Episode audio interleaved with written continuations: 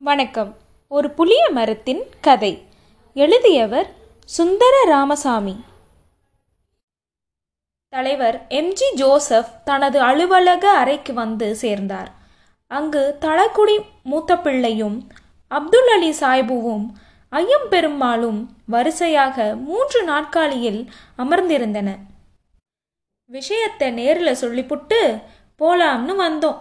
வேற ஒன்றுமில்லை என்று பேச்சை ஆரம்பித்தார் அப்துல் அலி சாயபு ஜங்ஷனிலே புளிய மரம் நின்றுக்கிட்டு தான் இருக்குது என்று இடமறித்து சொன்னார் மூத்த பிள்ளை. சன்னல் வழியாக உள்ளே பார்த்து கொண்டிருந்த தனது வண்டிக்காரன் நகரு பிள்ளையை பார்த்து கண்களை சிட்டினார் அவர். ஒரு கமிட்டி போட்டிருக்கோம். இன்னை வரையிலும் இப்படி நடந்ததில்லை. வேண்டிய நடவடிக்கை எடுக்கிறேன். நீங்கள் எல்லாம் இவ்வளவு பொறுப்பட்டு வந்து அது சரி அது சரி என்றார் மூத்த பிள்ளை. வெளியே மகாத்மா காந்திக்கு ஜே என்ற கோஷம் கேட்டது. கம்பா ராமாயணம் பிச்சி வாங்கிட்டாரு. கூட்டம் களைஞ்சிட்டு போற போக்கில நலஞ்சு செடிகளை செடிகளை பழக்கிட்டு போயிட்டாருன்னு என்றார் அறைக்குள் நுழைந்த வள்ளிநாயகம் பிள்ளை.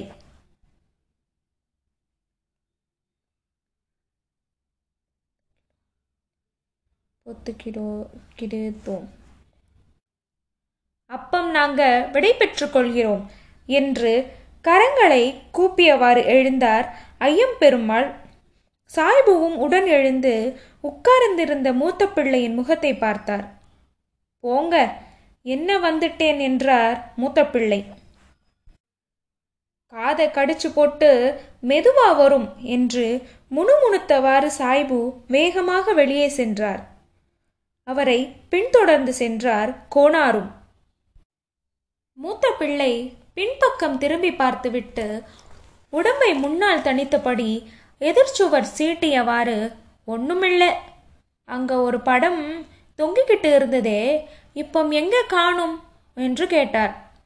நம்ம மகாராஜாவுக்கு படம் தாழ. ஆமா உள்ள எடுத்து வச்சுட்டோம். இனிமே என்ன செய்வீக அதை? என்ன செய்யணும் அதை? என்று வள்ளியின் முகத்தை பார்த்தார் தலைவர். கொஞ்ச நாள் பொறுத்து ஏலம் போடணும் என்றார் வள்ளி. அதுதானே கேட்டேன். ஒன்றுமில்லை ஒரு வார்த்தை சொல்லணும். அஞ்சு பத்து கூட்டுனாலும் காரியமில்லை. நான் பிடிச்சுக்கிட்டு தான் அதை என்றார் மூத்த பிள்ளை. ஆஹா தாராளமாக செய்கிறோம் என்றார் தலைவர். களவு போயிருமே. தலைவர் பெரும் சத்தத்தை எழுப்பி சிரித்தார். மூத்த பிள்ளை பவ்யமாக கும்பிட்டுவிட்டு எழுந்து வெளியே சென்றார். வள்ளியும் பின்னால் சென்றார். மூத்த பிள்ளை வண்டியில் ஏறும்போது தம்பி ஞாபகம் வச்சுக்கோ. அந்த படத்தை நமக்கு அடிச்சு எடுத்து போடணும். அஞ்சு பத்து கூட்டுனாலும் குத்தமில்ல என்றார். சரி அண்ணாச்சி என்றார் வள்ளி. களவுதானா? என்று கேட்டார் தலைவர் எம். சி. ஜோசப். வள்ளிநாயகம் பிள்ளை சுவர்ண்டையில் நின்று கொண்டிருந்தார். தீவிரமாக சிந்திக்கும் பாவனை அவர் முகத்தில் மிளிர்ந்தது. காதோரத்திலிருந்து கழுத்து வேர்வை வழிந்து கொட்டியிருந்தது. தலைவர் பின்னாலிருந்து சங்கிலியை எடுத்து ஜோசப் தலைவர் பிந்தியிலிருந்து சங்கிலியை எடுத்து ஜோப்பு கடிகாரத்தை மேஜை மீது வைத்தார். லாங் கோட்டை அவிழ்த்து நாற்காலையின் பின்னால் தொங்கவிட்டார். அரைஜான் அகல பெல்ட்டை அவிழ்த்து விட்டு கொண்டார். டிராயிலிருந்து ஒரு கண்ணாடியை எடுத்து முகத்தை பார்த்து அடர்த்தியான மீசையை வாயை மறைக்கும்படி பல முறை தடவி கீழ்நோக்கி பாயவிட்டார் நடுவில் வகிடு எடுத்து பக்கவாட்டில் தோகிவிட்டார். அந்த ஸ்டூலை இருமோ போய் நின்றுக்கிட்டு இருக்கிற என்ன எளவுக்கு என்று செல்லமாக அதட்டினார் தலைவர். வள்ளி முக்காளியை தன் பக்கம் இழுத்து கொண்டதும் விசிறியை தட்டி போட்டு இரியும் என்றார். வள்ளி விசிறியை சுழலவிட்டு மூர்க்காலியில் உட்கார்ந்து கொண்டார். களவுதானவோ என்னன்னு சொல்ல முடியும். களவாட்டும் இருக்கலாம். காணாத கண்டது போல சொல்லிட முடியுமா? உமக்கு வேற டவுட் உண்டோ? அந்த ஞானசிகாமணி கூட்டாளிக வம்புக்காவாது. மங்கள தெருக்காரனத பயக எதையும் துணிஞ்சு செய்வானுக. யோ நானும் மங்கள தெருவுக்காரன் தான் எவோ உச்சியில அடிச்சு போடுறேன் வள்ளிநாயகம் பிள்ளை சற்றென்று விழித்து கொண்டார். இருந்தாலும் எல்லாத்தையும் ஒன்றா சொல்லிட முடியுமா? ஆளுக்காளு நெசார வித்தியாசப்படணுமில்ல. சரி சரி பேச்ச மாத்தும். ஒரே போடா போட்டு போட்டு போரி கலங்கிட்டே எனக்கு. வள்ளிநாயகம் பிள்ளை பேச்சை மாற்றிவிட்ட வேண்டும் என்ற உத்தேசத்துடன் எனக்கு டவுட் எதிர்கட்சிக்காரன் பேரிலே இல்லை என்றார். வள்ளிச்சட்டு வள்ளிச்சட்டு. பின்ன? இந்த தொட்டிய பயக செய்திருப்பான்னு ஒரு டவுட் உண்டும். அவனுங்க எதுக்கும் ஓ புளிய மரத்தை திருடணும் தான் லேசா நினச்சிக்கிட்டே இருக்கீங்க அவனுங்கள. ஒரு காலத்தில் அவனுங்க பைத்தருட்டு இருந்தவனுங்க. இப்போ உங்கள் சீட்டில் உக்காந்து காலு ரெண்டையும் மேஜை மேலே தூக்கி போட்டால் கொள்ளமேனும் நினைக்கிற ஆளுக அந்த கூட்டத்தில் இருக்கு. பின்ன அவனுங்களை சொல்லுக்கும் குத்தமில்லை. இந்த இப்போ உங்கள் சீட்டில் உட்காந்து கால் ரெண்டையும் மேஜை மேலே தூக்கி போட்டால் கொள்ளமேனும் நினைக்கிற ஆளுக அந்த கூட்டத்தில் இருக்கு. பின்ன பின்ன அவளுங்களை சொல்றதுக்கும் குத்தமில்லை. யோ கேட்டா பைண்டுக்கு பதில் சொல்லும் ஓ. பைண்டு இதில்ல சங்கம் சங்கம்னு உன்னை கூட்டிருவான்னு சம்பளத்தை கூட்டரும்னு சொல்லுறது தான் போனஸ்தா ஆளுக்கு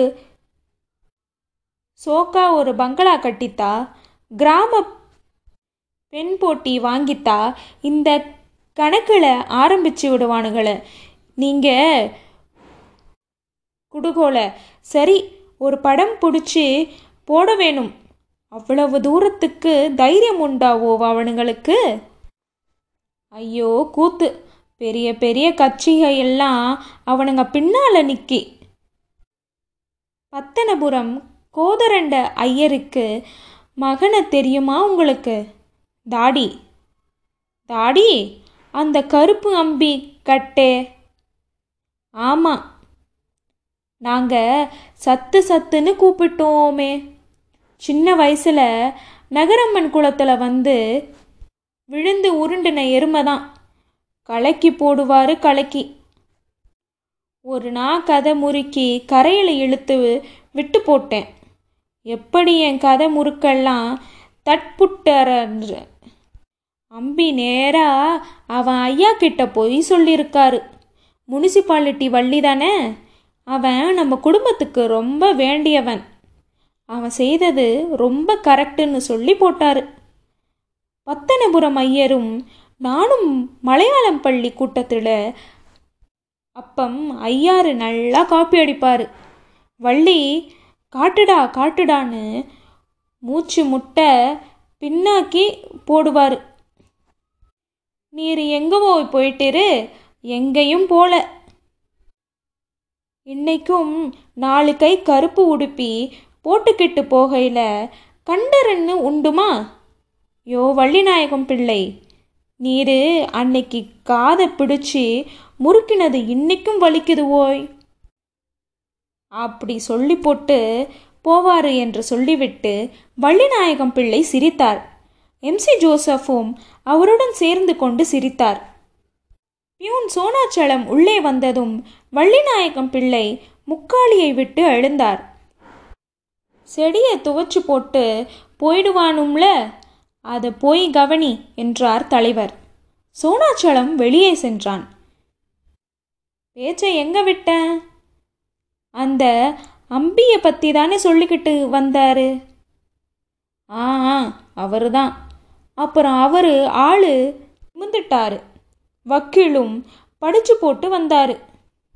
யோ நான் ஜெயிலுக்கு போகணும்னு படிப்பை முடிச்சு விட்டு அவசரமாக வாரேன்.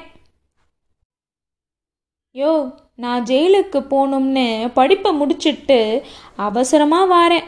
அதுக்குள்ள சுதந்திரத்தை வாங்கிட்டாருவோ இந்த காந்தி? நம்ம ஏமாத்தி புட்டாருவோ? குடியை மட்டும் இழுத்து இழுத்து பத்தாறு.